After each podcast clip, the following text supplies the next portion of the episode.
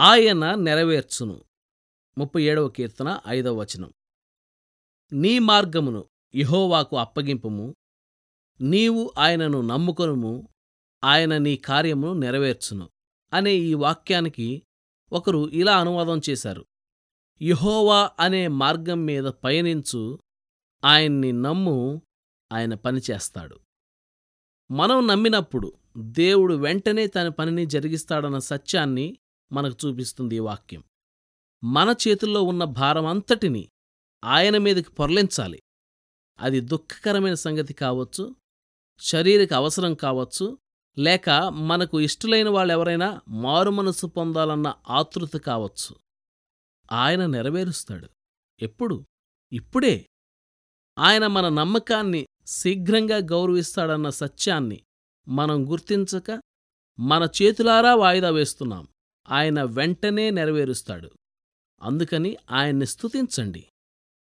మనం అలా ఆయన మీద ఆశలు పెట్టుకోవడమే ఆ పని ఆయన నెరవేర్చడానికి ఆయనకు సహాయపడుతుంది.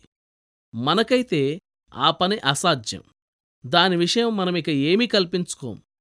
ఆయనే నెరవేరుస్తాడు. ఇక ఆ పని విషయంలో నిశ్చింతగా ఉండండి.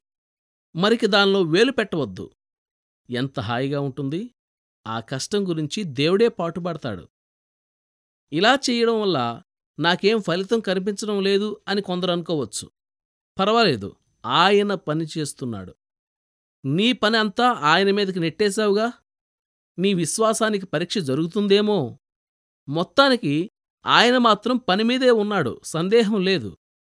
మహోన్నతుడైన దేవునికి నా కార్యము సఫలము చేయు దేవునికి నేను మొర్రపెట్టుచున్నాను.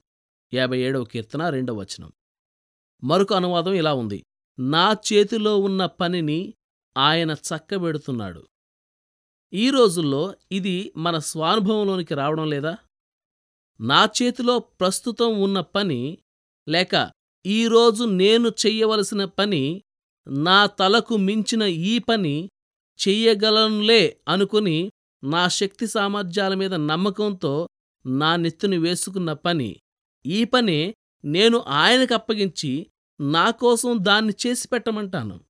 ఇక చీకు చింత లేకుండా హాయిగా ఉంటాను. ఆయన చూసుకుంటాడు. దేవుడు తాను చేసిన నిబంధన ప్రకారం తన పని తాను చేసుకుపోతూ ఉంటాడు. తన చేతిలోకి తీసుకున్న పని ఏదైనా సరే దాన్ని పూర్తి చేస్తాడు.